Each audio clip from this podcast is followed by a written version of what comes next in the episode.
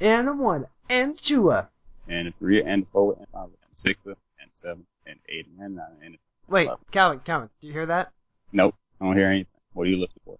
You're listening for me to shut the fuck up? Because I can keep talking. Just because you want me to shut the fuck up doesn't mean I'm going to shut the fuck up. I can just ramble on for the next hour and a half. You know I've got the lung capacity and the lungs to be able to do so.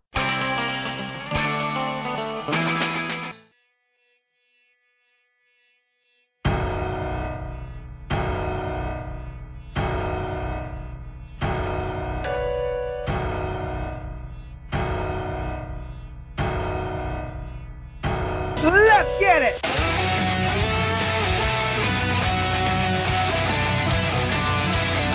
Community We just opened double voice, son. Double voice, son. strategy. Man, dude, I almost got screwed over today because of that. and technology. So I think that we we got a little Commander Cast connection there. Maybe. It's tenuous, tenuous at best.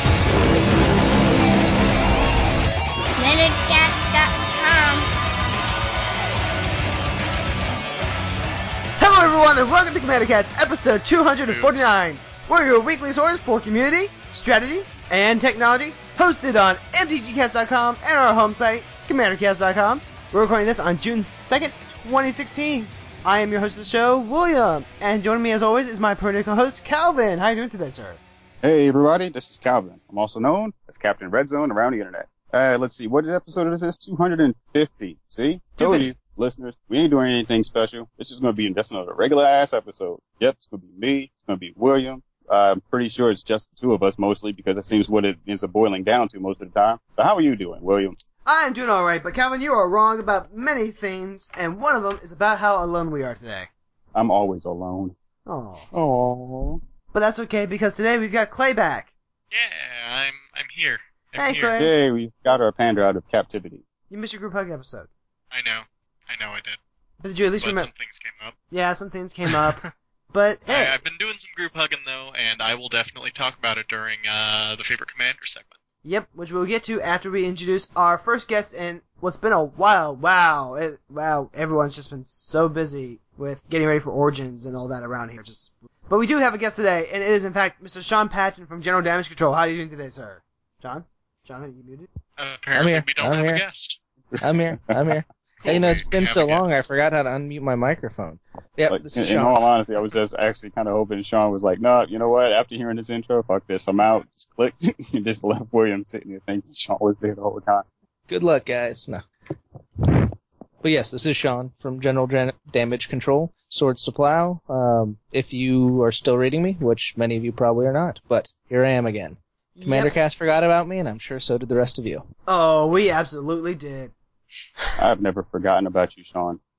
Alright. Mhm. So, for those of you who are newer listeners, or you haven't really listened to the super, super old stuff, which some of you do listen to the old stuff and get to listen to Andy and, and the crew, Sean was actually a writer for Commander Cast previously. Yep. And now he writes for another quality website known as General Damage Control. You can go ahead and find him. Uh, Sean, you're pretty much Swords to Plow everywhere on the internet, right? That is correct. Now, Sean, There, there was a brief stint in time where Sean was uh, the fourth member of Off Color Cast. Well, Yeah, the unofficial fourth member. That's when I was uh, trying a lot harder at Commander. I vaguely remember that one too. Anyway, so Sean, aside from a project that you're writing about that- right now, we'll get to that when we get to our QD segment. What are you currently working on when, when it comes to general damage control? Uh, General Damage Control. General Damage Control is pretty open on what they let me write about. Um, so aside from the project, the most recent thing I've been working on is trying to get people to help themselves with doing deck design and with improving their own decks. So I'm gonna have a two-part article coming out in the next month or so where I go over how to break your deck down for when you need to slide in new cards, especially with how many new sets get released every year uh, with the new format. And yeah, uh, hopefully that'll be useful. And then I'll also be going over doing some basic valuations and hopefully helping people really improve their own decks without having to, you know, call internet nobodies and ask them for help. Oh, that actually would be very, very helpful. I was actually just making. I just got to the Mirage segment of the Alpha build, and it was a bitch to go through because I ended up having to cut out like 16 cards for 16 new ones. That took a lot longer than I planned it. Alright. Um, was there something else? Not quite. Something we can get get to later. All right, guys. So you know it, you love it. It's time for us to go to our favorite commanders this week. Starting off with our guest, Sean. Do you have a favorite commander this week, and who is it? Well, I guess this week it's General Tazri, mostly uh, because it's my newest commander, and as everyone knows, newer is always better. Always. So she's actually helping you leave five color allies. What's that been like? Or are you playing it as more of a two or three color deck? Oh no, absolutely five color allies. I don't know why you play uh, an ally deck and not try to just shove as many allies in there as possible. It's been a really great deck. It's very aggressive. I've described it as a bad slivers deck, and I used that description for a little while. Uh, but honestly, the deck's been performing too well to keep insulting it like that. It's got its own little feel to it. Um, it's almost like a combination of a slivers and blink deck that really just wants to keep swinging in at people. With Tazri as the commander, being able to bring any of the allies in, uh, you know, it's just good, and that overrun effect is not something to be ignored. See, I But wish. Would you say that General Tazri brings all the boys to the yard? Now, see, I wish Mark was here for this. Mark, if you're listening to this, this is why we need you here. We need you back, man. All right then. So, Clay, favorite commander this week? Well, I decided to rebuild Phelddagrif, um, which I had built as Group Hug a couple years ago, but I decided to put it back together with Group Hug elements, um, and a few not so Group Huggy things, um, most notably Ward of Bones and Suppression Field, and Damping Matrix. A few little, uh, chill the fuck out sort of effects. However, I had a very, very, very sweet game last week. Um, it was myself playing Phelddagrif. Um, I forget who the person sitting uh, to my right was playing. It didn't really matter in the end, but um, Hayes was playing his um, new Archangel Avacyn deck, and then there was a Niv-Mizzet the Firemind deck at the table. So what ended up happening was I was enabling people to draw a shit ton of cards using stuff like Temple Salala with Mid- and the Niv Mizzet player decided to just keep on pinging the person sitting to my right or to my left. Yeah, Niv Mizzet was to my right. So I was like, well, I'm gonna keep him alive at like two life.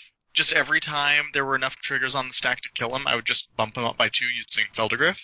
And then it came around to my turn, and I was like, well, you're at two life. We're gonna activate Phelddagrif to give you two more life and give Phelddagrif flying, and then Phelddagrif is gonna kill you.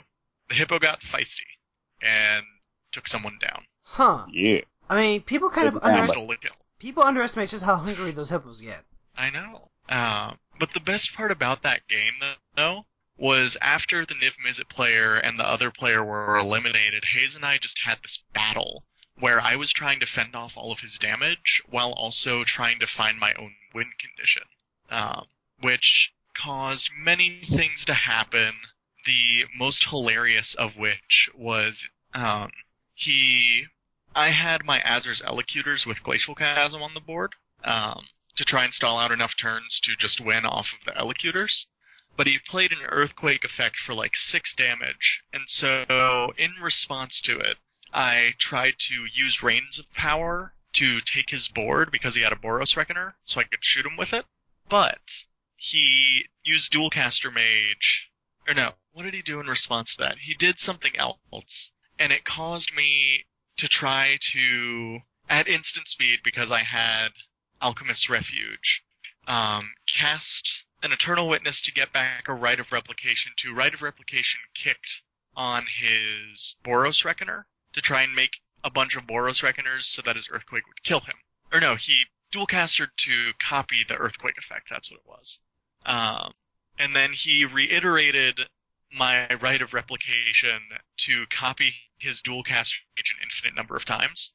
Um, everything was weird, man. It was great. The game finally ended when I had to get rid of my glacial chasm, and he used um, what is it? The uh, the one that can have split second. Um, Mm, Molten disaster. was that it? Molten disaster. Molten disaster. Yeah, molten disaster for enough to kill both of us. Kicked so it had split second, so I couldn't do anything about it. Huh. So the game ended in a draw, and it was amazing. That okay then. Hippos and lava. Hippos and lava, Hippos and lava. I feel like that's actually the Kool Aid Man. Oh, yeah. and it was great. All right then. It was absolutely great. Calvin, who's your favorite commander this week? Or, you know what? Favorite commander for the week? I'll just go with, uh, Iros, the god of lift. No particular reason why. Just because I didn't want to say Ashling in a row. You know, Ashling is my favorite commander of all weeks. Well, my favorite commander this week is going to be Rashida Scalebane. Why? Why would I go with Rashida Scalebane? Because she kicked your ass in a game? Nope. I'm actually just there we go. Rashida Scalebane, for those who probably don't know, she's a rare from Mirage. She's five mana, she's a three four human soldier. Destroy target attacking or she can tap, destroy target attacking or blocking dragon. It can't be regenerated. You gain life equal to its power. Super narrow. Alright then. Good in that narrow corner case, but honestly, I fought and scrapped to get this card into the alpha build when I been when I was making the Mirage updates. Just because holy jeez, it's a nut it's finally, finally a legendary creature that I can play in the deck besides Avacyn. I just want to try out different legendary creatures, and wouldn't you know it, the ones from Homelands, Ice Age, stuff like that, don't exist on Moto. They just don't. You don't say. I do say. Now, I could have also put Zubiri the Golden Feather in there, but it's just a free flyer for five that's an Anathema Griffins. We don't play Grim this deck. But Scalebane, hmm. that is just good enough to actually make it okay. And you know what? She is a very narrow iteration with Steel Hellkite. I can't, Avacyn can't protect things from that damn dragon because it's colorless. But Scalebane can. So I'm gonna throw her in there, try out for a bit, and see if we can snipe some dragons with it. Alright. Yeah. Alright guys, so if you want to go ahead, you want to join in any of these conversations today, you can go ahead, hit us up on the Twitters, on the Facebooks, leave us on the comments on the YouTubes if you're listening to this on the YouTubes. But you know what, if you want to do a little bit more, we always appreciate it when you head over to our Patreon and donate. In fact, I just, let's see, the voting for the community episode just wrapped up, so we should actually have our topics for next week. But of course you can do that if you donate at least $3 a month, that's all we ask is $3 a month. You don't want to donate that much, that's fine. You can go ahead and donate just a single dollar. A single dollar actually helps out quite a bit. If everyone were donating one dollar, you know, Commander Cast just would have no money worth whatsoever. The money that we get right now helps pay for the hosting fees, helps pay for video projects, stuff like that. Fantastic. And all just for giving us that one tip. But Calvin's mute, so No, I'm not muted. I was just waiting to see how long you're going to get, um, last doing the Patreon, waiting to hear me talk about the tip. Did everyone just die? Or did I die? Every- Nope, just waiting to see if William was going to say anything after I said the tip. no, I'm waiting for Kevin to talk about the tip. And just the tip, ladies and gentlemen. One single dollar into the Commander Cast tip jar. Feel free to slide that tip right on in there. And if a little extra happens to slip in, we won't complain because we have a tier for that as well called a little bit extra, and that's our $2 tier. And as William explained, $3 tier, you know, helps us out. You get to help donate, and the money for that goes toward paying for hosting fees, paying for video stuff, and getting all that other regular content that we have a tendency to provide, and assist with all that other additional stuff, blah, blah, blah, blah. Who cares? I'm fucking up. But you know what? It's not fucked up when you donate money to the Patreon. That's right, ladies and gentlemen. And we have other tiers higher than that. Uh, what was the other one? Let's see, it was the Yeah, the I five believe there was like, Five dollar tier was the early access to the Alpha Build videos. Ten dollars was the exclusive set reviews for the Alpha Build videos, where you get to go through, through and look at the uh, the cards per color in the set for the videos of what we do and all that. Glaven. and all that McLeavin. Yeah. So listeners, your main goal would be to aim for the three dollar tier. And if you want early access to stuff, then you know you can always go right ahead and doing a little bit more. But if you just want to help a brother out, help the site out a bit, just give us a tip. Alright then, so now that everything has been wrapped up, it's time for us to go into our meat and bones today. We're going to talk, have our community segment today, like we do every week. Yeah, I totally didn't just fuck that up. Okay, hold on. I'm For most weeks, because we don't do it every week. We do like you know set reviews. We don't do a community segment. This is true. But I'm going to do that over anyway. Or you do it over again. See if I care. I will do it. Just watch me. Well, fine, then do but, it. you, but you can't watch because it's not a video call. So you have to listen. Yes, do it. So fucking do it then. I am Do doing it. See if I. I'm doing it. No, you're not. You're saying you're saying you're going to do it, but you're not doing it. So now that that's all wrapped up, we're going to go straight into our community segment, and we're going to talk about Sean's current project, making everything break even so that your hobbies have a net zero cost. Stay tuned, everyone. We'll be right back.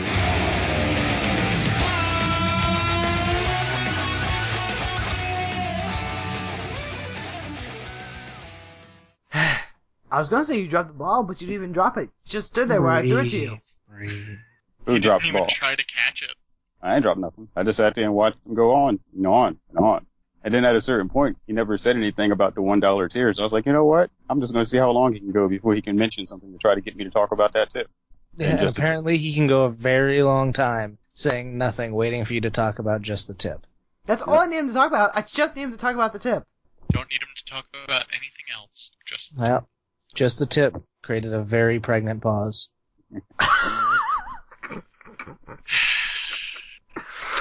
Welcome back to the Commander Cast. All right then.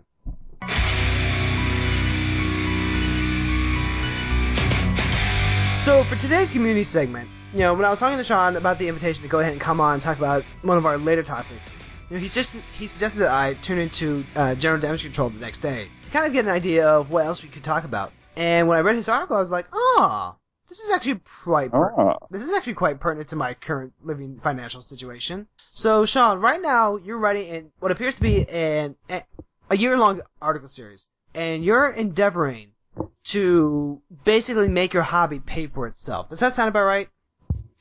Yeah, uh, on the on the lines. I'm hoping that Magic can not come out of my standard paychecks. Uh, oddly enough, I'll go back to the first thing you just said. Uh, when I said to to watch my feed that night, I meant that I was announcing that I was going to be working for Card Kingdom coming forward. That's what I forgot Um. to, to ask about when I was introducing you. I was like, okay, I did. There, wait, there's something. There's something really big here. What was it? What was it? Oh shit! You know what? I'll just embarrass myself and remember it later. So basically what William's saying is life altering event where man gets a job and tries to like move on and gets to move from his current location to a whole another state. Meh. Oh, finding a way to turn your hobby into zero dollars and zero cents? That's important. Well, you know, to most of the, the listeners, that's probably more pertinent, unless you want advice on how to get uh, your dream job, which I'd be happy to go over. Um, you know, if we were just talking about magic, talking about how to make magic cost less, or how to make your hobbies overall cost less, I'm is probably more useful, or more useful in a day to day. Um, well, the, but they're also not mutually exclusive either, because if I remember correctly, you actually got a job as a what was it, a financial manager, right? Correct, finance manager for Card Kingdom. Yeah, a finance manager for Card Kingdom, which actually plays into managing your finances with your hobby. So it's not exclusively, you know, it's not they're not mutually exclusive. Yeah, that's Yeah, right. Now my, now my hobby Yeah, life okay. and my uh, business life are one, which is why you're hearing it on Twitter or on the, my website. I'm sure I'll mention at some point. Uh, before where I never talked about what I did for a living previously. Right. So there's that big announcement, which congrats. Card Kingdom is actually a pretty fantastic store. I've ordered with them several times, and they provide quick and quality service. So, yeah, that that they do. And uh, if you do get a chance to go to Seattle, their in-store locations are what I still believe every game store should aspire to be. Um, eh, have you gotten a chance to take a look at them? Durham, Carolina. I haven't been. Is that also a full bar and restaurant? Um, they don't have a restaurant, but they do have a bar. Yeah. they actually Uh, have alcoholic drinks on tap. Yes. Yes, this one has uh, two sections of the store. First section of the store is the game room and storefront, which are all beautifully done. They, um, you know, have an on-staff artist who does wonderful work. That's if you ever ask for their tokens, he's doing that. He also helps design all of the work in store. Um, I'll make sure to get a link to him before the end of the episode. And then you have the restaurant side, and the restaurant side is just, it's a nice restaurant, great food, even if you're not into magic, it's good. And, you know, the, the beer they serve is craft beers, good wine. Um, they're thinking of opening more locations where they'll have mixed drinks right now, just beer and wine, but that could change in the near future. And then they also, if you're into role playing games or just having a quiet space where you and your friends can swear to each other, they have room rentals that are really cool themed rooms. Um, anything from like just color themed to at their Bellevue location, they have like the speakeasy room where you actually have to go through a bookcase to like push open a bookcase to get into a secret room. Pretty awesome. I believe it's. I believe the restaurant part is called the Mox Cafe, right? Uh, one of them is the Mox Cafe and the other one's the Mox Boarding House. Ah, okay. Ah, I've heard that name before, definitely. All right. So then, this, Usually in conjunction with No Ban List Modern. so then Hmm. here, so then here's the next question: How was it that you were able to, you know, get the job with them? Was it from writing these art- articles with General Damage Control? What was it through a more unrelated channel? Uh, it wasn't related to Commander, but it was related to the Magic community. Um, a pretty fa- famous Magic person, uh, you've probably seen him on Star City Games. Chris Van Meter is a personal friend of mine, and he actually had already worked for Card Kingdom, and I'd asked him some advice on how to get in contact with uh, the people at Card Kingdom about getting a job. They don't have a website and for careers, so when it comes to pursuing a career with them, It's about knowing the right person and about knowing what value you yourself will be able to add to the company. And so I was in communication with, with them for months before um, making a trip up to Seattle for my anniversary, uh, which is the first time I'd seen their store was during my honeymoon. So on the anniversary, seeing them again was, you know, it's wonderful to look at the, the new location in Bellevue, which I'd never seen before. And I actually had a chance to meet with the president and the director of finance there at Card Kingdom. Got to have a nice sit down and discussion about who I was and my experience in finance and accounting and the IT world and told them what I could bring to the table and essentially sold myself on what I could bring to a company. And then as luck would have it, uh, their director of finance was actually resigning to go to a big accounting firm and I was able to, uh, take a position there and help them relieve some of the accounting and finance needs they have and, you know, really put all my skills to the test. Well, that's fantastic to hear. I'm glad you'll be with a great store.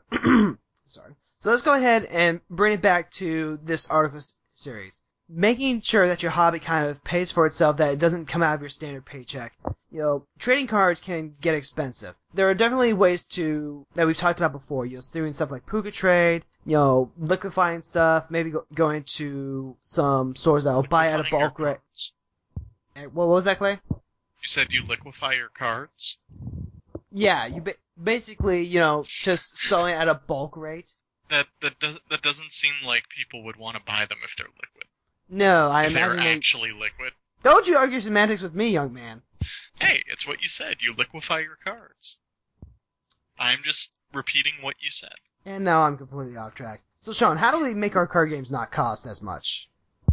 Well, uh, so yeah, there's the two parts. The not making it cost as much is a big thing. And for me, that's put it, been putting strict budgets on the decks I've built. So this year, um, I've built two new decks and each of those new commander decks I put a $50 budget on. Uh, if I hadn't have done that, you know, commander decks can easily run into the hundreds of dollars and it's a lot harder to make up hundreds of dollars in trading in cards and selling your cards. And in my case, my extra activities are doing card alters and doing, uh, RPG miniature paint commissions. And so making it up that way would take quite a bit more effort than actually curtailing your spending and getting more creative in your deck building. So that's what I would recommend. And, uh, the way you, the way you can do that is pretty varied, but the overall sense of it is sticking hard to themes and steering away from staples. So, you're talking about, you know, actually doing, you know, other projects. Projects that I'm positive you enjoy, because I've actually seen some of these, and these look fantastic. I actually really like that Mishra Artificer Pro- Prodigy altar.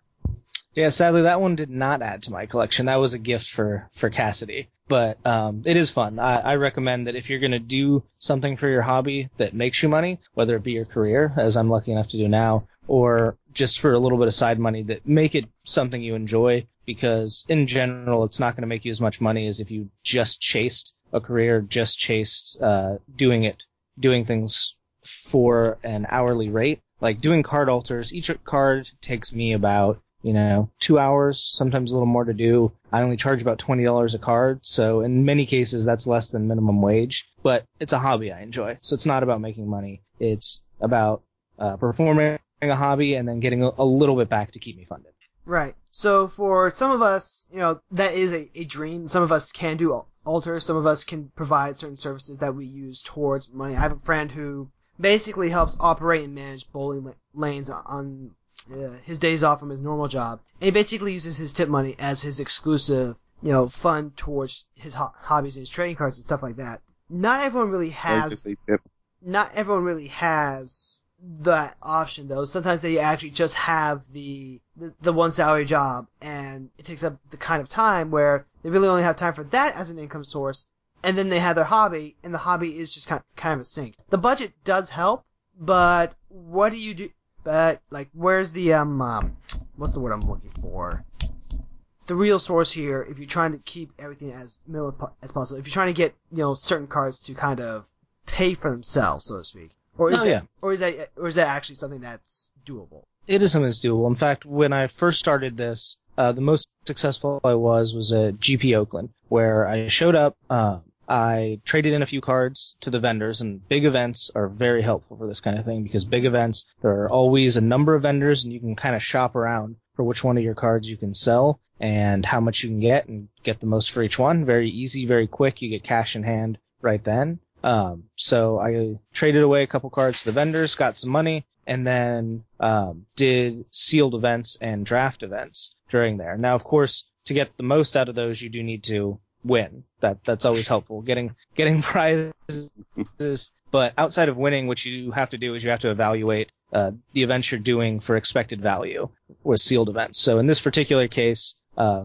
a friend of mine and myself, we went through and we looked up the value of the particular packs compared to the cost of the events or several of the events that were side side events. The main event you have to be really good at. I'm not that good. Side events I can usually win a round or two and get a little bit back, so that's what we went for. And what we found doing our evaluation was that Modern Masters was one of the ones that gives you the best return for your money. And sure enough, we uh, we got into a few Modern Masters drafts, and uh, through both luck and uh, you know a small amount of skill, we're both able to do well in performing. And then in opening, it was about studying the set that you're opening and knowing what the value cards are, both in uh, both in the rares and mythics and in the the commons and uncommons, so that you know what you can trade. And that and doing that's actually pretty simple at one of those events because that's just looking at the main buy list boards because those buy list boards are meant for the event. They know you're opening certain packs and they're ready to buy cards from those packs.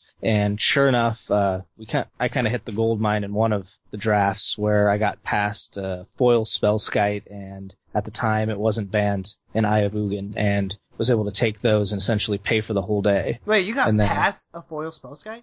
Yeah, well, again, these are side events. You're playing with casual players. Casual players who may or may not know the values of the, the cards they're opening. And in draft, Spellskite may not look like it's great for your deck, especially if it's in, you know, pack two or pack three. And the people we were playing with were playing for fun. So they didn't care. I mean, yeah, but that's still kind of amazing. Yeah, but uh, as I said, in side events, you get things like that all the time. People do side events because they don't want to do a large event and they don't want to care about that. If you can bring a little bit of caring into those kind of drafts, you can get, or you have a good chance of taking some money out of it. And that's where your research and your knowledge about that set comes from. Yeah, very very important. The other thing you can do, which is why I'm actually behind on this goal right now, is uh, troll online for people selling their bulk or selling their collections and take a risk. Uh, if you can look at it first, it's good. If you can't, just make sure you're paying low enough that uh, if you had to sell it back to a store at bulk rates, you're not going to lose too much.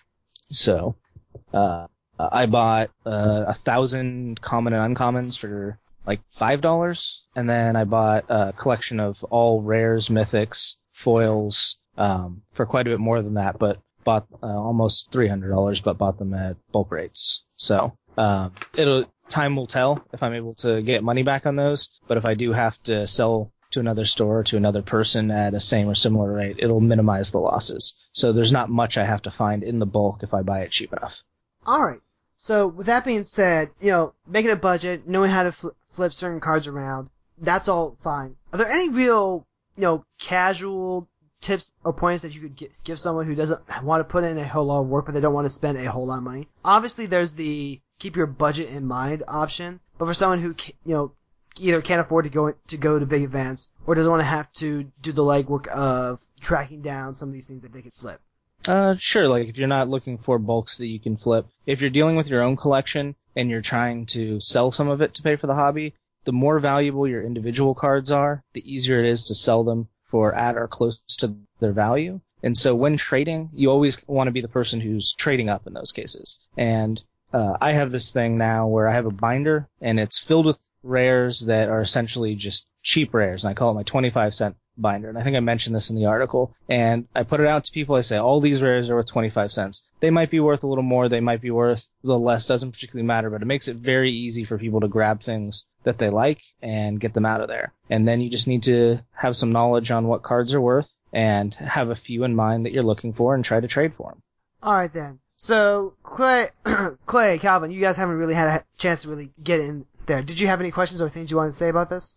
Um, well, I guess I've sort of been doing the same as far as not trying to spend real money on cards. Um, mostly funded by being in the judge program at least. So I guess that kind of goes along with you doing alters as a way to pay for it. That's something related to the hobby that you enjoy doing, but can bring in some extra income or in this case store credit. Yep, that is a good one. I actually I became a judge partly to help pay for trading cards too. You could get bought when you become a level one judge and you start working some of the, the bigger events like uh not necessarily GPTs, but you know, just talk to your local organizer to get try and get some experience into some of the bigger events. Star City are definitely large, large events. Even just doing F and M's. Even just doing can- FMs, you can get usually if you're a level one judge and you're running your F and M and stuff like that, you can get a free draft or stuff, something like that. Yeah, because at least the way Atomic Empire does it is I think it's like 50 cents per player um, in store credit, which is funded actually by the uh, players' entry fees. Um, but still, like if I run an F&M that 60 people play in, I get $30 in store credit at the end of the night, which isn't too much, but it's a good bonus for doing something that I enjoy doing. Yep. For my store here, the Card Academy here in Reynoldsburg, Ohio, which is a fantastic shop, you should check out where I work. I actually get two dollars. Let's see, I want to say it's two dollars per person. So with a fifty pl- so with a fifty player midnight pre-release, I'll bring in one hundred dollars store credit that I actually just end up using to pay for all the Magic si- singles that I end up wanting from that set. Man, now I want to work there. It's actually pretty. I mean, we consistently put up those numbers for the pre-release stuff, so it works out fine. Plus, the owner gets to leave early. He gets to actually sleep. I don't, because I'm running it. So that's definitely a great way. And plus, you get involved into an actual, you know, program with that judging. Yep. So there's an upside to that. Although I will say that getting the Guru lands was pretty sweet. The the Terese Nielsen ones. Yeah, that helped me meet my rent when I was starting to fall behind. I flipped those for store credit that I then used to purchase some nice high end cards. Yeah. Sometimes being a judge, you will just randomly get treasure. Yeah, If you can be a judge, it's a great way to help pay for the hobby and, you know, become a better player all around. If I had the mental faculties for it, I would give it a shot. It's not about the mental faculties. No, it's about not wanting to punch every player using dice as tokens. Tomato, tomato. Yeah, sure. All right. So that's our community segment, guys. Do you have any closing thoughts about about the whole break even project or anything like that? Sean, where are you at right now with this? You said that you were falling behind. Yeah, I'm uh, I'm about a hundred dollars over right now, so I'm gonna need to actually sell some cards again. Uh, Ouch. speaking of that, um, even if you just like draft weekly at your F&M or even at your store in general, if you know what cards to look for and you are good at it, you can just go. I think what people call it is going infinite, where you just like get back your value every week. Yeah, it's the same thing you can do on MTGO. Um, e- essentially, if you're decent at drafting, you know what sets are worth. Drafting is almost free. If you're decent at drafting, you know what things are worth, and then everyone around you happens to be just terrible, because that's actually what happens with my roommate. He comes in and he gets like, if he doesn't get top two, he's always at least top third, and he's always at least making his entry back at some point. Like, See, I don't actually think that's people being terrible. I think it's people going into things for, with different priorities. If your priority going into something is to win and make money, you have a much higher chance of doing it with No, somebody else's priority is going in just to have a good time. the problem is, the majority of the people who show up are trying to win. It's just been my observation that they're not that great at it. But th- we're talking about the same draft group that let me play five color Duneblast when Khans was the draft format every week. So there we go. Five color Doom Blast. All right then. Sounds hilarious. It was fantastic. I would draft all the lands because they would keep passing to me, and then I would have the sweet Sultai Morph deck that was splashing white for Duneblast. And then they started drafting Lens of Clarity because they thought that that was how you fought the Morph decks that I was winning with. All right then. There's a reason why I stopped drafting. Alright, so that's it for our strategy segment. Next up, we're gonna, that, that was it for our community segment. Next up, we're gonna go into strategy, and we're gonna find out who's on top. Stay tuned everyone, we'll be right back.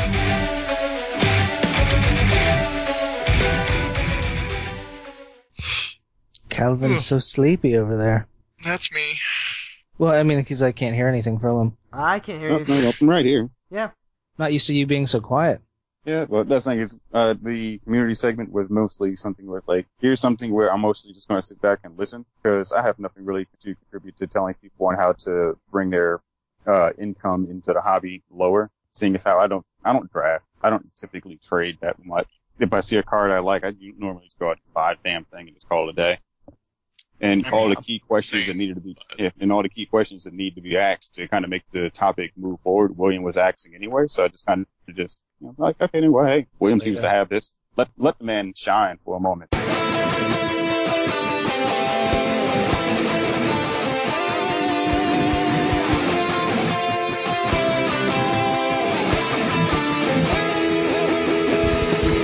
So, for our strategy segment today, you know, I mentioned this before, with the spoiler and reveal that Sensei's Divining Top is going to be reprinted in Eternal Masters. I've been joking that everyone's going to get to have Sensei's Divining Top, and that everyone is going to contribute to a four-hour game because of it. Sean, you had a slight disagreement with that, where I believe it was you pointing out that if people actually knew how know how to play top, it's not going to be that long. To which my counterpoint was, I also believe, I, I say believe because I actually couldn't find the original post, but something along the lines of, yeah, but how many people actually know how to play top correctly and efficiently? Does that sound about right? That sounds about right. I, I think I just have more faith in humanity than you do. Well, that's not inaccurate. So Sean, let's go ahead and ask that first question.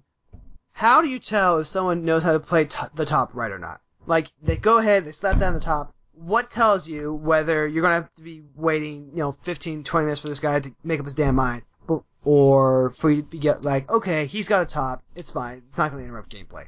Uh, I guess it would be the first activation. I really have seen very few people that take 15 minutes or even uh, a few minutes to look at the top three cards of their library and decide where they're going. Uh, and honestly, I've seen people take way more time on things like doing the cycle lands with Life from the Loam or doing eggs loops, or just doing fetch lands with Gitrog monster than you would take looking at three cards on the top of your library. So I'm not sure where the concern of this making games last longer is coming from. I Okay. think the concern comes from the fact that it was banned in modern for that reason. Okay. Um, just because taking an extra five seconds for a top activation every turn over the course of a match can add up really quickly.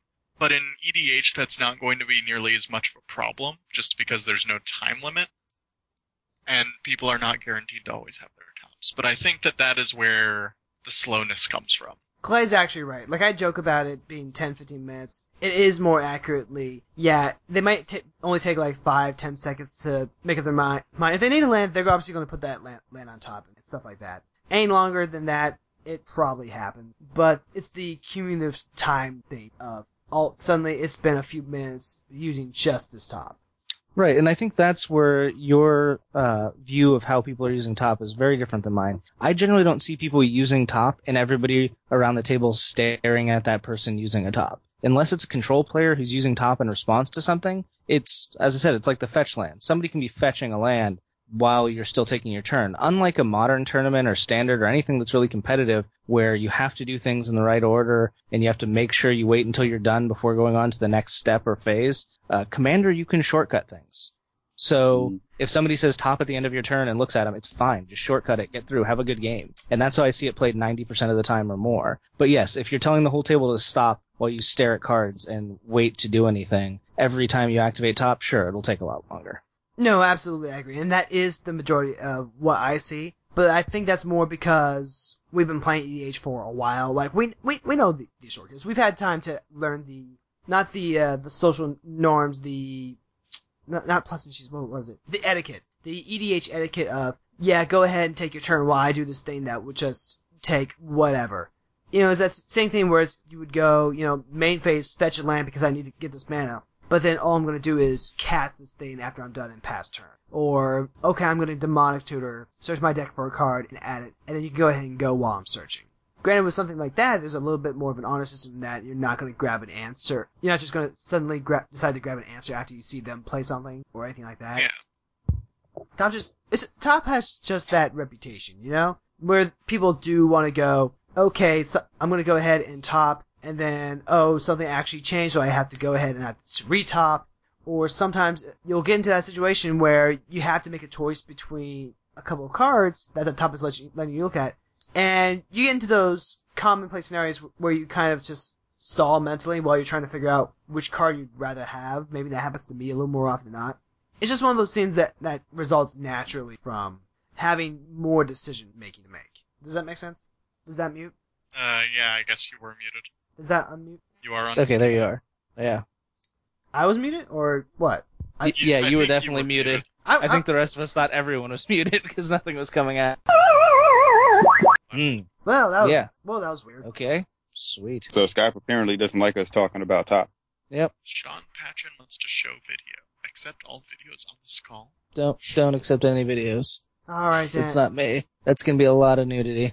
It's hot out here. Come on. Uh, where is it? Uh, psh, I need to double check and make sure I can find the file. Maybe, probably. Maybe, probably, hopefully, Uh, it says it's recording, and I believe it this time. because I called. That's probably. Mm-hmm. Yeah, this So what were you saying about top ten, William? this is fine. What was that tangent that got cut off? Yeah. The stigma blank. Oh, so what I was saying. Was So what I was saying was, I think it's one of those things where one top just kind of has that stigma of being that it takes forever to, you know, actually. It, it, it's not that it takes forever to actually do anything. It's that people take forever when they're actually using it. You know, part of it because of Legacy and the Miracles deck, part of it because it getting banned in Modern for time uh, considerations. My personal thing has always been that you know sometimes you get into those scenarios where because the top is giving you more decision making power, sometimes you do end up t- taking a little longer to think about it than you mean to. Like if you have to choose between two cards and you're in a tight position, you're trying to you're trying to figure out which one you need more. Of course, that could just be me because I tend to need a little bit more more time to think. But I'm sure it happens to other people too, if that makes sense. But the thing here, though, William, is, is that in a competitive format, if you happen to come across that dilemma where you activate the top and you look at the top three cards and there's two cards there and you're trying to make a decision between which one of the two cards you actually want to decide, you can't just be like, oh yeah, well go ahead, tell your opponent to take his turn while you make this decision. They have to stop because you have to finish the effect. And that adds on to the time for the match, which then delays the match, which then at some point or another could either be marked as slow play or just extend the round out longer or end up causing this match that could have probably been over like 20 minutes ago into becoming a draw just because of the fact that you couldn't make a decision between your top activations. Whereas in Commander, if you have that difficulty of making the decisions of what you want to top for, you can still be able to just say, well, you know what? Go right ahead. You guys continue. I'm going to sit here, figure out what I want. Don't mind me. If something does come up, just let me know and I'll just get involved in whatever and just finish doing this. And you can just get around it. Now, the only way top would become an issue in Commander is if you're like at a table with four players and everybody activates Sensei's Divining Top at the exact same time and it comes across the exact same dilemma and then nobody wants to do anything because they're all too busy topping. In which case now it's like, all right, now you guys are really just kind of just fucking around. You're not really trying to play the game. You're just kind of just trying to see how long you can annoy everybody with a top. Yeah, and I think that may have been what built up the stigma originally. Is uh, I know what two, three years ago, at least when uh, I was first writing for Commander Cast, it was thought that Sensei's Divining Top goes in every single Commander deck, and I used to see it in nearly every Commander deck I saw. Uh, because of the price, which is bad if you like top and great if you like diversity, uh, I don't see it very often anymore. I see it and I said, maybe one in five Commander decks, maybe less than that. Yeah, I don't I don't see it barely at all either. Well, that's the thing. Like in Commander, top. It, it, don't get me wrong. Sensei's Divining Top is a good card, but in Commander, it's not like it's like the most game-breaking, back-churning card you could possibly slap down on the table. You know, you could slap down a Sol Ring and get more activations and uses out of that than a top.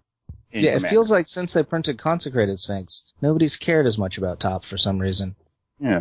Look at that. now I don't have to look at the top three. They just come to me. Hmm. But yeah, but yeah, but that's the thing. Like with, but in Commander, it's like, yeah, you can play it, but the overall view of what top does in Commander, okay, you get to look at the top three. You might be able to activate the ability to draw the card, but that's roughly it. It's not really like game breaking and it's not like it's something where it's like you got to worry about like putting your top down and having someone try to naturalize it or whatever the case may be. And chances are if it is getting annoying, in a game of Commander, you have three opponents, all who could potentially just rip the top away from you at some given point or another. Whereas in a one-on-one duel, your opponent basically has to wait and has to deal with it, and and if they don't play the right removal spell or they don't wait for the right time, then the top can just, you know, be cracked and sent back to the top of the library. So, you know, there's always ways around it when you're doing it in a single player's match. But in multiplayer, there's so many different other cards that can hit the table that could just uh, affect the board and cause uh the cause you to lose. Like Serra Ascendant shows up turn one. Oh great. I'd rather deal with that than have to worry about someone Sensei's divining top. Or I don't know, like someone decides they want to go off and play like a a, a Grave Pact. I'd rather find some way of dealing with that than having to put up with a Sensei's divining top. Also, don't get me wrong, but uh, wasn't isn't counterbalance legal in the formats where top got banned for extending games? Like it's the combination of those two cards that'll make a game last forever. Uh, Those those cards are absolutely ridiculous. Cold balance, let's see, counterbalance is in Coldsnap at uncommon. It is indeed legal in modern. You can play a counterbalance deck, you just don't get top. Yeah, because that will make the game last forever. Those two cards together in a format where your converted mana costs usually range one to four. Well, I think, I think Calvin, you're kind of overlooking like the reason that people would play top in the first place, because in EDH, more even more so than in Legacy, being able to look at the top three cards is incredibly strong, especially if you have enough shuffle effects to be able to keep on refreshing what those cards are, because that's the whole reason. Like even before Legacy Miracles started playing Counterbalance alongside top, there was still a reason to play top because it just keeps it keeps letting you look at new cards. And in a format where all of your cards are one ofs, and if you let's say you're playing a three color deck and you run like all what nine fetch lands, that makes sense to run. Um, being able to shuffle that often and being able to look at the top three every single time to try and find the specific card that you're looking for can almost be tutor like, and the fact that it comes down on turn one and lets you look every single turn. It's a powerful card, and I think you're just not quite giving it the credit that it deserves in that. Yeah, and I think Clay, you hit on one of the big time sink things too for the people who are doing it that way, uh, especially if you were playing it with like Crucible of Worlds where you literally can fetch every turn and every top activation is followed by a shuffle and maybe another top activation, then it does become a time sink for the game. Yeah. Because you do have to wait for it to be done and it is affecting everything that happens. And those kind of decks are very frustrating, but I will still say it's not the only thing that does that. It, uh, you know, again, the life from the loam, cycling lands things, there's other effects that are these big value engines that if you're not quick at activating them or they require a shuffle every time. I mean, I play Mishra Artificer's Prodigy, so uh, that's one of the things that top is used in and is very, very effective in. Uh, and I will say you got you either have to get really quick at shuffling or have a pretty patient group because there are times where it will take a long time. And it's making sure that that's not an every turn thing. Alright, But what I'm but what I'm saying here though is, is that with that, even though the top does like that's the deck where we're talking about like all right, here's top, we have these shuffle effects, we can keep shuffling the deck, we can actually make this last out as long as we want. But in your typical commander group, while granted top is powerful, that's not everybody's deck. That's not something that everyone here is doing because they want to be able to do that. And if everyone's doing it, then no one can really complain because, you know, you're all topping and kind of doing this shuffle effect to make the game go longer. But even in like say like a typical group game where let's just say one player has a deck that has this type of ability where they're constantly shuffling their deck and activating the top as many times as possible makes sense because it's kind of a tutor. That's typically like one person out of the entire group. Yeah. In which case it's basically the same as coming across any other typical combo player or any other typical like deck where you could be playing some type of age style deck where you're just constantly going off or some type of manaless dredge kind of deck where you're just constantly going and going and going. In which case, then, you know, the top is, the top there is a thing, but in the vast majority of the decks, it's just not doing that. And it's basically the, yeah, can it be there? Right. Of course it can be there, but it's not nearly as, it's powerful, but it's not nearly as, uh, uh, uh present or as in comparison to like what it would be doing in that particular deck. alright guys. So, I completely forgot what I was gonna say. Oh right, So, never mind. Okay, so I got my train of thought back. So to kind of uh, put a new spin on this thing, let's go ahead and talk about the things that you should not be doing with top. You know, we could we've already covered on the, you know, this is why it isn't a problem because people are playing responsibly and this is how they're playing responsibly with it. Let's do a thing that people don't do responsibly with that top, shall we? Like Sean, what's the number one thing that people shouldn't be doing with that top? Okay, well, I think you can apply this to more than top, but if you're not being conscious of the conscious, conscious, Conscious. oh wow, no words for me tonight. Um, of the group and the people around you and them having fun and how much time you're taking on your turn. You just you have to pay attention to that. You have to know when you're taking too long and making it not fun for other people. So taking too long, regardless of how you're doing it, is going to make things less fun for everyone. Clay, what shouldn't people do with top? Um, this is more from a mechanical gameplay perspective. but you should never be tapping your top to draw a card every turn. That's just terrible. The worst part is I think I've actually done that one or two times. Calvin, what shouldn't be people be doing with top? Uh, what people shouldn't be doing with top, uh, activating it and then persisting that it act that you have, that everyone has to wait for you to finish topping before they can go. Especially if what you're doing is probably not relevant. Like if you're using top and you're trying to, like say for instance you're using some type of miracles deck or your deck has some type of ability where like yeah this top could literally win you the game if you've done it right. Then the people at the table might sit down and be like, all right, fine, give him a couple extra seconds because if he can win, then let him win. But if your deck isn't really, you know, based on miracles or you aren't finding some other type of way to win, then just the fact that you're activating top and taking so long to figure out which one of these three cards you want to put on top or whatever the case may be, then, and then you're just like, oh, go up top and then nothing. Don't continue to proceed to do that continuous because the more you do it, the more annoyed everybody gets. And next thing you know, you won't be around for the next round of group games. All right then. So we're gonna go ahead and go with Sean's uh, thought, and then we'll go ahead and move on. Final thought on this? Yes. My final thought is, eh, it's really not that much of a problem. It's still a social contract issue. All right, Clay, Calvin, you guys have thought thoughts? I mean, I really don't see you having an issue with top. I just, I personally just think it's as a gripe that you have as a judge against top. Hey, we gotta stop the top. I have no gripe as a judge against top. Top is a great card. Just top responsibly. Two out of three judges say top should be stopped. All right then, guys. That's it for. Where's for the third? Where's the third? Clues. Clues is always the third. He has a real hashtag that's actually trending. Stop the top. Really? Yeah, I have not seen this hashtag. it's a lot. It shows up a I lot haven't more seen often either, than but Warren I have loses. seen when you lose it. Alright guys, so that's it for our strategy segment. Next time we're gonna go into technology, and we just talked about top, but what about those poor people li- like Sean who can't really afford to, who, you know, need to use an actual budget? Let's go ahead and look at some poor man tops. Stay tuned everyone, we'll be right back.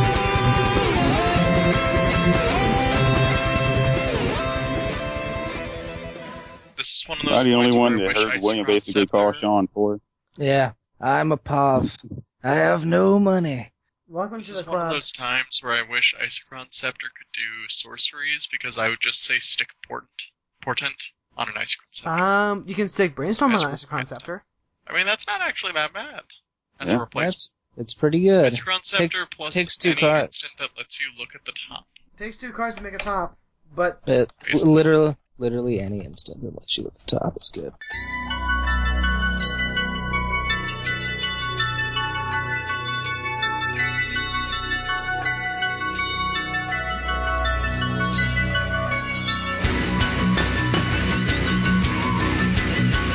Except I- I- Obscure Visions and Brainstorm. Except I don't particularly, Ripping. I just don't particularly like those spells by themselves outside of certain like storm decks. So It's good filtering. Yeah, but I, then I again, mean they're they're fine. I'm just I'm super greedy. yeah, but when you're playing Storm of the Storm, it's actually pretty cool. Well, we in storm. It's again, there's the caveat. Well, It's like if you're playing Eye of Eye of the Storm, then Brainstorm's also awesome, right? Yeah. Because it's going to attach itself to like a time stretch. Man, how awesome is Brainstorm when time stretch comes with it? or you can not play time stretch. Someone and- else casts an instant and you're sad because then they get to time stretch first. Oh, if you're playing that, you've got plenty more instants where that came from. Uh, not. It wasn't. Man, there are two people at my store playing Eye of the Storm now, and it's really annoying. Yeah, talking about. I was just thinking, man, top doesn't seem so bad next to all these other fucking time sinks that happen. Um, it's yeah, there's some real bad ones out there, including Mishra's Possibility Storm thing. It will- I play with Future Sight and things. Yeah, top is not the top The offender. only deck where you would reasonably actually play Possibility Storm. No, Oh, it's so good in there though.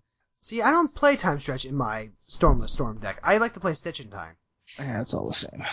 But, but I've only got like a 50% chance Oh, every time I also cast Zada. it. That's fair, right? Zada plays Possibility Storm as well Alright. because triggers. hmm So, in our technology segment today, we understand that not everyone's going to get their hands on Eternal Masters. Not everyone's going to be able to get a Sensei's Divining Top, despite how much I was joking about it earlier. What you can, Mhm. though, is you can have something that's kind of close. Kind of. Kind of close.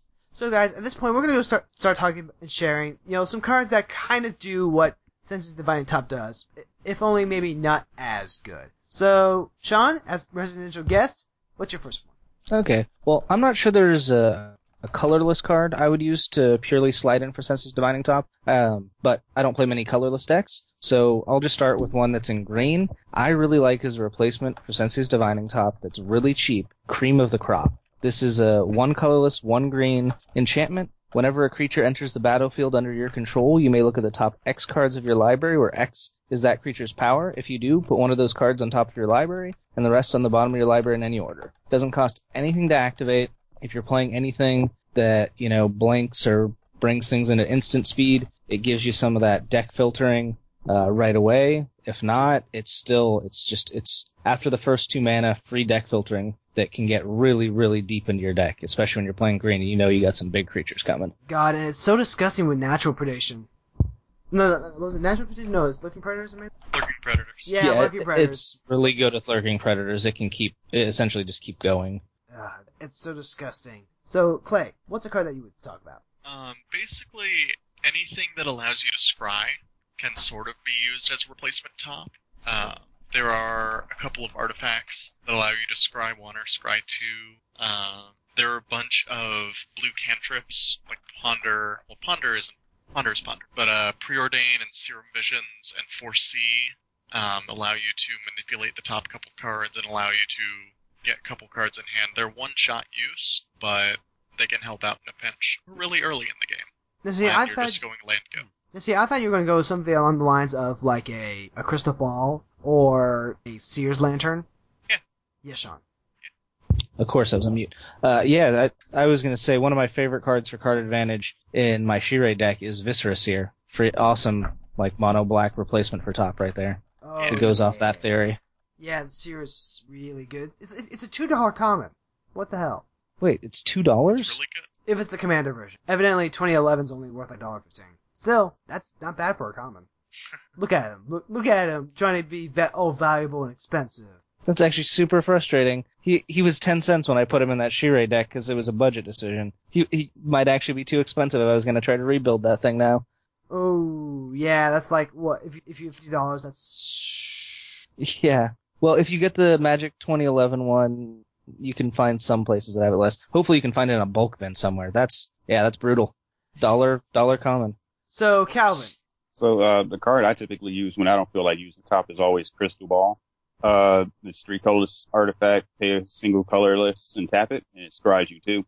And the thing for Crystal Ball is no, you don't get to look at the top three, but you do have the option to ship them away. Unlike with top where you, you know, if you don't like the top three, you kind of stuck with them. At least with the Crystal Ball, you get the option to kind of, you know, maneuver them around and you don't have to worry, wait for the shuffle effects to mix them up. Uh, let's see. Uh, what was, what's another card that I typically would use for this type of, actually, you know what? Here's a question to the group. Would you guys consider Knowledge Pool to be a top replacement? It gives you three cards. Uh, and you do get to see them prior to actual I, usage. I would say yes if you're Mishra. You're all horrible people. But I like to cast their top and my top. That's a that's great value right there. Well, in Yes, response to your own top, you can maintain priority and top your top. Then you'll put your Mhm. top on top and then use that top to save your top. Shit just got weird. Yeah. So, William, what card will you use to replace a Sensei's Divining Top in your deck? So it's one that we were talking about a little bit in the in-betweens. It's one I've actually put in my Stormless Storm deck. I like using the Isochron Sce- Scepter with a lot of those filtering type effects that Clay was talking about. Only, you know, with the instant type, speed type stuff, you get a lot of the impulse, anticipation, a lot of, you know, Brainstorm is another one, where you're just constantly filtering the top card of your deck. And in the case of stuff like impulse and anticipation, they actually end up netting you a card. Yeah. I mean, Brainstorm nets you. And lets you set up your draws. Well, Brainstorm by itself doesn't net you a card, because you spend a card to get that effect. Oh, true. But, But on, if, on if you're doing it off of an Isochron Scepter, you're still netting a card. after you're like not spending the card. after three activations, I want to say, because the Iso Concept is one card, the Brainstorm is another card, so that's two cards. You net you draw two cards after two activations, so that third activation is when you start making. But at the same time, before you've already Which sculpted would your be the hand so same much. for. It would be the same for any of the cards that you steal. kind of. Anyways. Anyways, so Viscera Seer is one I'm, I need to add to our ever-growing list of stuff. The eternal list of stuff and things. And things and stuff.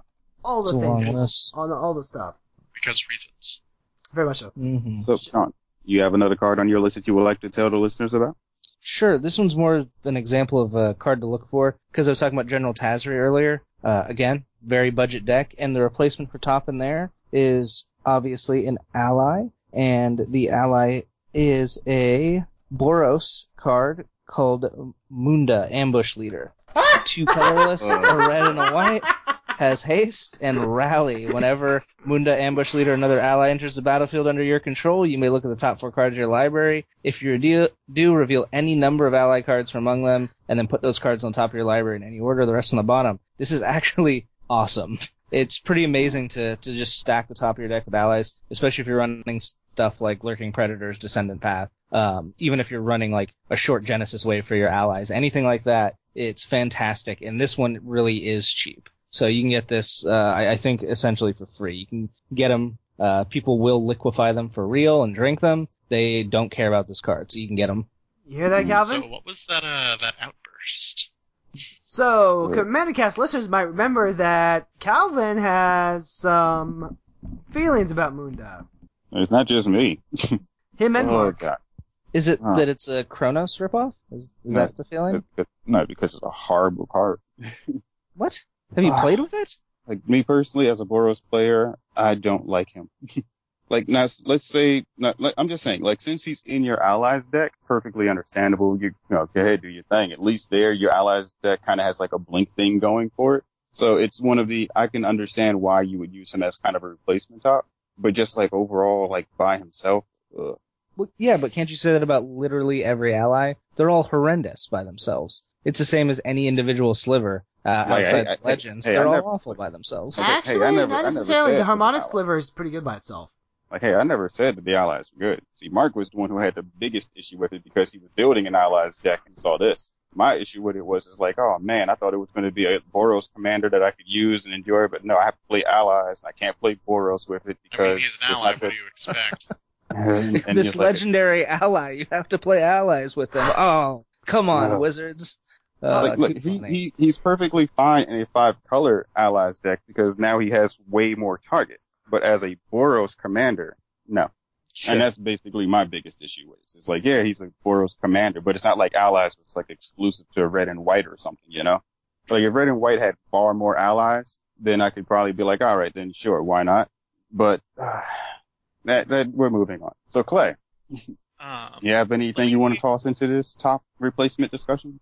Well, um, Just throwing on top of oh, that's not that's not quite as budget. It it's still cheaper than top though. Um, one of the uh one of the fun staples of the uh the like green white enchantress sort of thing um is a card from Tempest called Mirri's Guile.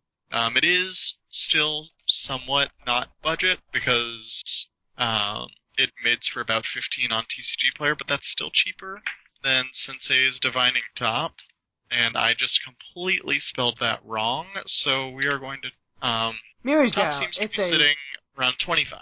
Ah, Hmm. Mirri's Guile is an enchantment for a single green mana that just says at the beginning of your upkeep, you may look at the top three cards of your library, then put them back in any order. So it's literally just a top activation every upkeep, and that's all there is to it. Yay. Yay. Any thoughts, I mean, it's cat. thoughts, opinions, comments? It's cat Guile. Yeah. Mirri's Guile. Mirri's Guile. Cats. Cats. Alright, so my contrib- contribution here is something along the lines of a Narset tech. It's one that you see in a lot of Narset lists. Evidently. It's Soothsaying. The one blue enchantment that says that for 5 mana you can shuffle your library. But for X, you can look at the top X cards of your library and then put them back in any order. Yeah, in Narset, it's a stupid good card. Pro- much in that deck, much more powerful than, say, the top. But the top is still a great card in Nar- Narset. I actually had both of these in there. And the Soothsaying in a normal deck, I'd be hesitant to say it's as powerful uh, as the top. The top can only dig three deep, but it digs three deep for one mana. For this one, if you wanted to dig that down deep, then it's gonna cost three. It, it's a scaling cost. So if you really needed to dig deep and you know find an answer for for the thing that's about to kill you, you could do it. But well, I, I think Sean has some words about Soothsaying. you're saying, Suf. Are you on mute again, Sean? Hmm, I didn't have anything on th- on this particular one that you were talking about. I was still harassing him about the red allies. Oh, for some In the reason, chat. for some reason, I thought you had said that you weren't as big on Soothsaying anymore. Oh, yeah, yeah just because the the amount of mana you have to put into it compared to other effects that are either free or uh, cost less. I mean, scrying for one for one mana makes little sense when you have cards Not even like scrying, you just look. Yeah. Yeah, you well you get to rearrange, I guess. So unless you're Yeah. digging pretty deep on the rearranging, You know, you have to pay three mana at a time for a ponder effect, uh, where you'll have things. I mean, e- even when it was printed, you had things like scroll rack, which for two mana could do up to, you know, seven or more cards.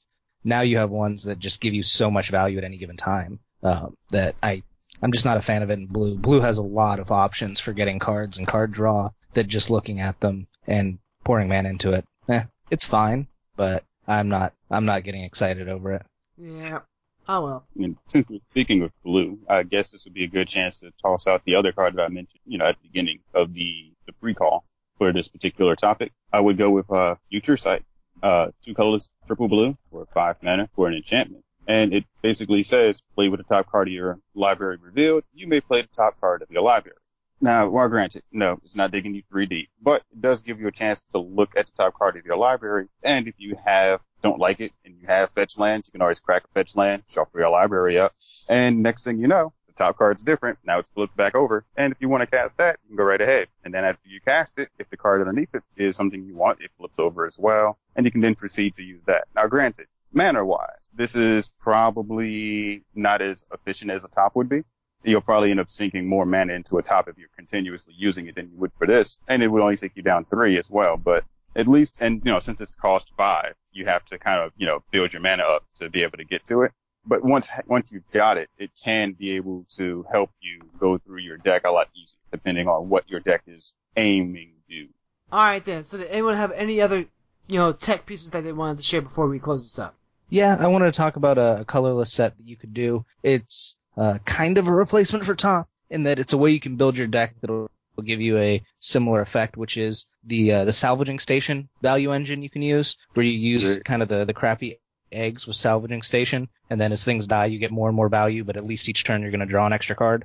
So uh, it may, it lets you play things like chromatic star, chromatic sphere, and then any of the spell bombs are good. Obviously the um, the black spellbomb Nile is the best, and then Executioner's Capsule is fantastic. If you have it available, you're not going to draw from it. But engines like that, where you have two cards that go together, or a set of cards that go together to produce card draw and additional card draw each turn, are a valid reason to not have a top in there because it doesn't work as well along with them. Uh, same thing if you had like a Sun Titan Yavimaya Elder or any other uh, small creatures that were bringing card draw with them every time they died or came into the battlefield.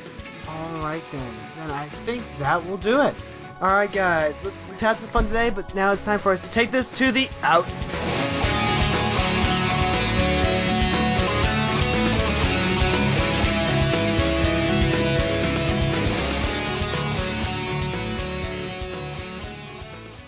Tro. Woo.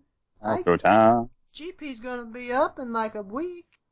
Yeah, What? I got I've got G Columbus next week. Ah, Mm-hmm. GP I will- Columbus. I think Quiz is gonna be there. Alright. if he is, say hi for me. I will say hi. In fact, I will finally be able to get a picture of that go- goblin bugger. If you do see clues, tell him I said rabble rabble. Oh, I need to f- go find some clues. Alright.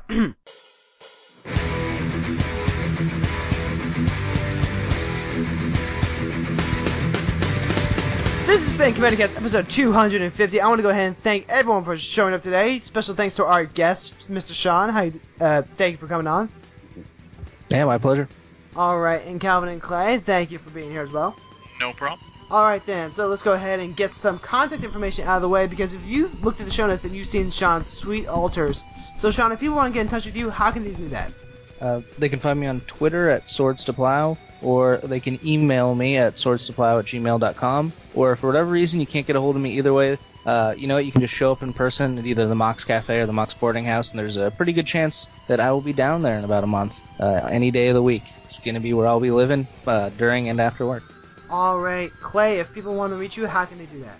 Uh, people can find me on the Twitter and the Reddit and the Gmail as EDH Panda. Um, hopefully, within the next month or so, I'll be starting to stream again. It's basically just a matter of time until we can get the shit internet here upgraded to a point where I can actually stream. Alright, if you want to get in touch with me personally, I am W.E. Hernandez at gmail.com because hit me up on the Twitters. I'm blue BlueRam1409. Calvin, if people want to reach you, how can they do that?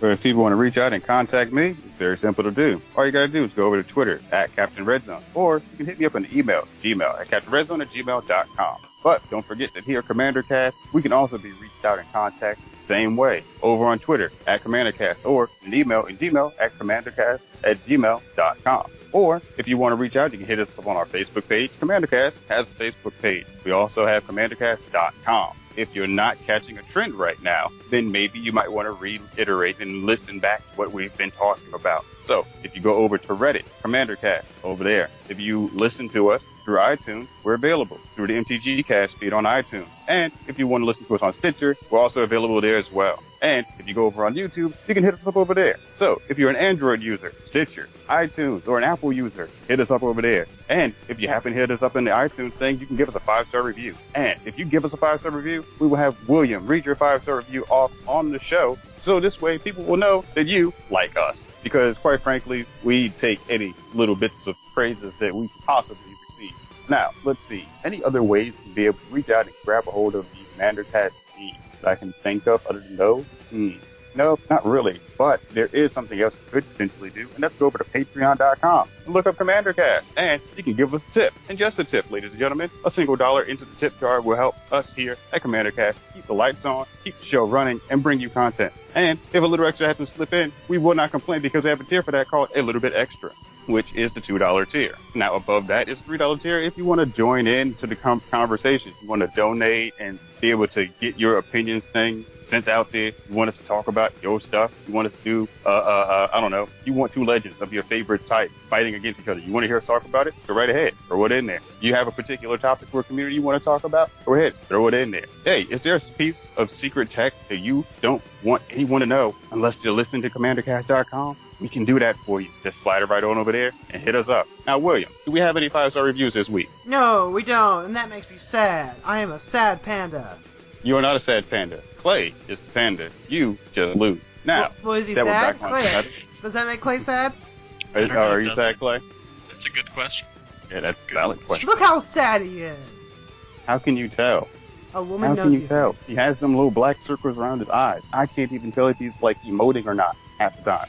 Trust me, he's sad. He's feeling very sad right now. Okay, well, listeners, if you want to make our panda happy and you want to tell William about how much he loses, feel free to go right over to iTunes, hit us up with a five star review, and you can force William to say hashtag William loses on the show because he has to read it because he's a loser and he has to read it because it's a part of his thing. He's done this. Now remember, we also have the Abbotson build that William is working on over on CommanderCast.com. We're not just the only show here. We've got plenty of other content that you listeners can be able to go out and consume. Now, if you don't want to hear the rest of this, or you've heard this, and you feel you still need more Commander content, we have Coast to Coast Commander coming up on the uh, website, which is also available on Stitcher. And we also have the Stack, and we also have Rivals Duel. Plus, we still have articles coming up on the site. So, if you happen to have an article you feel like you want to donate, you have something you want to say, go ahead, hit us up in an email. We'll give it a quick review, and upon, you know, further evaluation, if deemed useful, we shall use it, and we will give you complete and total credit for it. Now, let's see. Uh, blah, blah, blah. We've already talked about the way to contact us. We've already talked about all the various ways you can listen to us. And we've also talked about how people can give us money. So that seems to be a wrap up for the remainder of the show. So the music for our show this week, as each and every week, is Heavy Metal Series by 331 E Rock. Check them out.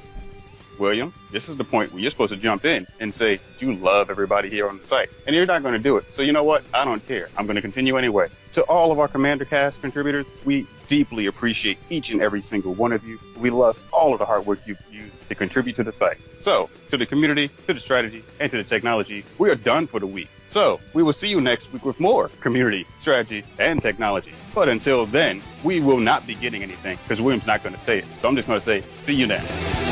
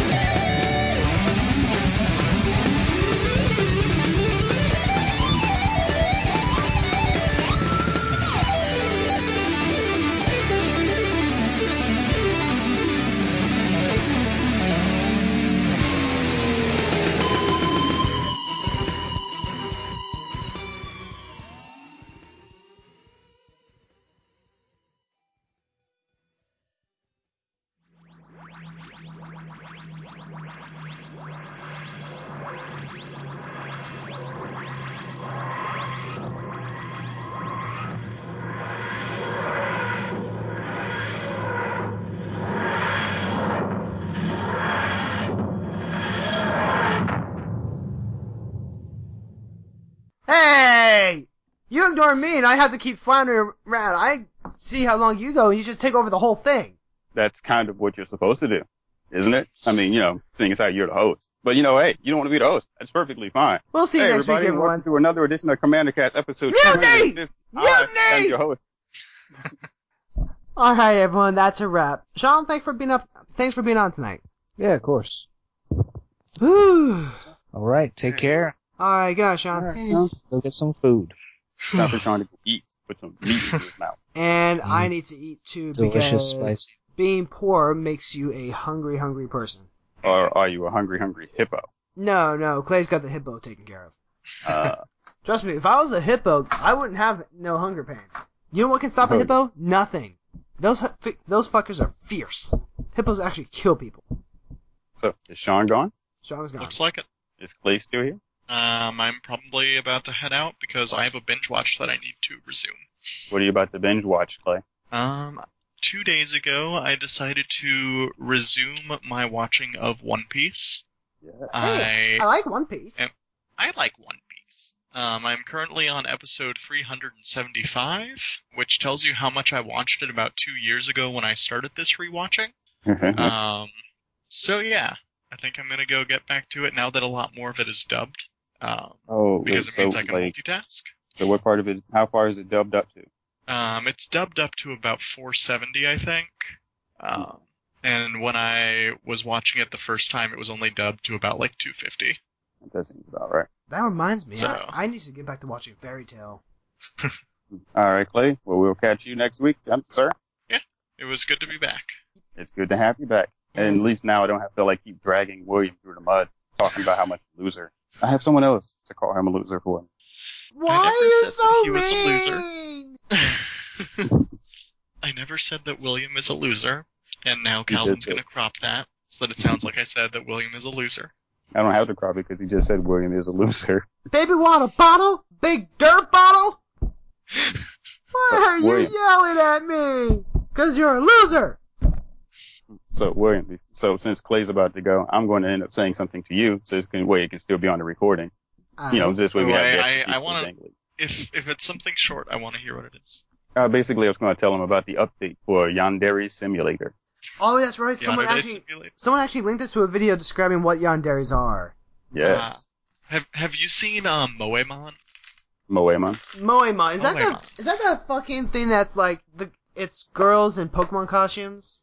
Um, sort of. It is a ROM hack. There's one of Fire Red and one of Emerald. That all of the monsters are replaced with little anime girls.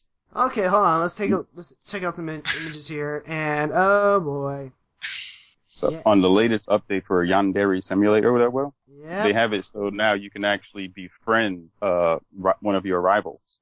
The end result is, is like your rival has a particular task, and if you do it, they'll become friendly to you. And if you talk to them, you can find out things that's going on with them, and if you can help them correct those life issues, the end result would be that you can then convince them to stop having a crush on your senpai.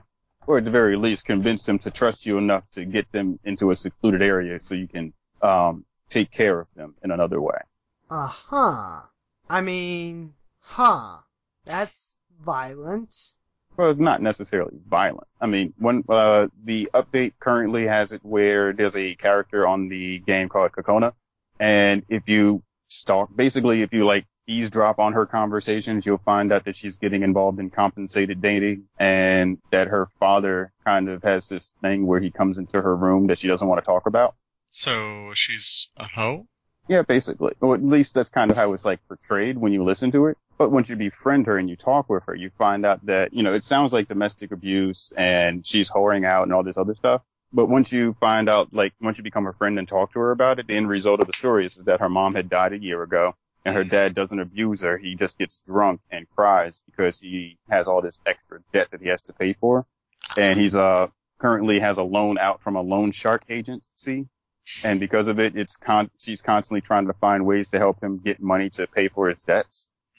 But if you can then help her, if you can then help, basically then if you can figure out a way to get her father out of debt, she no longer has to deal with the compensated dating.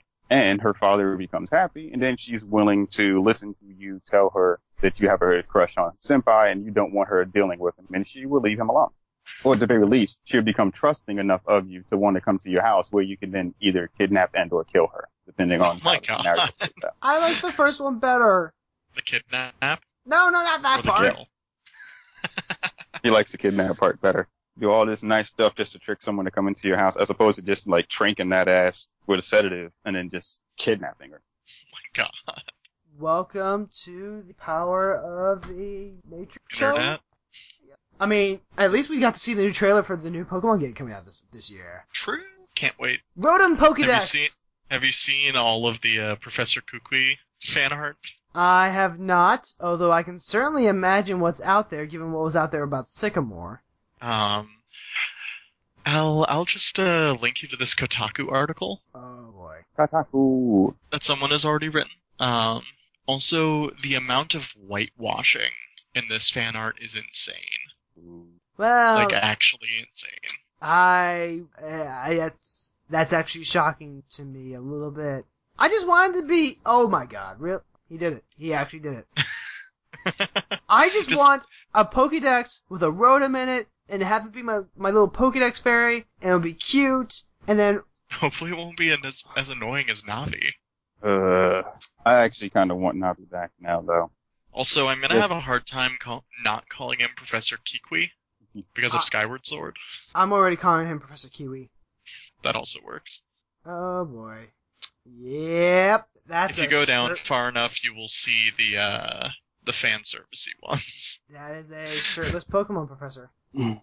From Nova at Malik Ishtar, Professor Kukui made me gay. Alright then. I mean, I'm pretty sure he didn't make you gay. Um, He- Like, I'm pretty sure the gayness was already in you. at help Electivirus, it out. cuck me Kukui. uh, I mean, he has a ring on his finger. He has a ring on his finger he has taken. Petition to put Professor Kukui in Pokemonami. I, Anyway. I need a cold. Oh dear. Uh, uh, co- uh, okay, so th- nice talking to you guys. Uh, talk to you next week. William's got something to go fap to now. It was funny as I forgot to put the link in there. Uh, the reason why this whole project started was because I was looking for a job in Washington and needed to save money Yeah. Hey, see? for, It's for moving. Just like I Yeah. said. And I've got the link to the article right here, so I'm gonna go ahead and put that in. Sean's latest article, linked in. There we go. And then I've got like example pictures of your altar and your sculpture painting in, in the show notes if you are okay with that. Uh, sure. What do you have for the? I've got I went and grabbed the uh, the Mishra uh, proxy or altar. Yeah, the, Mhm. the Mishra altar. And then on Oh, it's the a uh, possibility storm Mishra. That's hilarious. and then Yeah, it's because that's how he plays that deck. So it's all his favorite Yeah. cards above his head. Yeah. I can't remember what this monster's called, but it's the one-eyed floating head thing. Oh, the beholder. Yeah. Yeah. Yeah, that'll work. Yep, they're pretty fantastic pieces. so then, actually, let me see if I can find the original chat. I think I actually what could help for that is I have a link to my portfolio for that stuff. Just a second. Do do do. Uh, of course, I borrow my wife's computer, so it's under her name. But yeah, I do. I keep this. I try to keep this thing up to date since people ask about it every so often. Let's see. to do- I was trying to see if I can find the original talking bits that we were going back on, and I'm not sure we'll find it. It's probably not. It's nowhere at the same time. So then, I've completely forgotten the original co- context of me making fun of this and you making your comment. So It's on Facebook. it was on Facebook, and I was just looking for it, but I can't find it. Hmm. I might. Oh no, I definitely won't be able to find it now. After I announced moving, everything got completely obliterated. Got too many alerts on there. Yeah. Oh well. Let's see. I've got rewatching Gurren Lagann. Got memory. Antonio Stockel. Yeah, it's just. And I was probably on like a something. Oh well, it's lost of time. But I, Yep. but I will go ahead and move this portfolio in. And if anything, this will help remind people that you are here and that you are apparently doing ultra twenty dollars each. Uh, that that is something I'm doing. Price is good. All right. So I guess my question is, is it really two out of three, or is it three out of four? Because Clues is an L two. Hmm. That's about Well, hold on. And again, hopefully by the end of the summer I will be too, so then it will be three out of five? Honestly, if I did events more regularly, I would be an L2 now that they've redefined everything. Still have to test. All Yeah. that testing. Oh shit. Okay. but I'm way too tied down to like a single store, so there we go. Although it would be interesting if Clues was actually two goblins stacked on top of each other. One gets to wear the I would not be surprised. so. Though Clues did not get the SCG Goblin token. Aw. Although Jeff Darren got that one. Oh.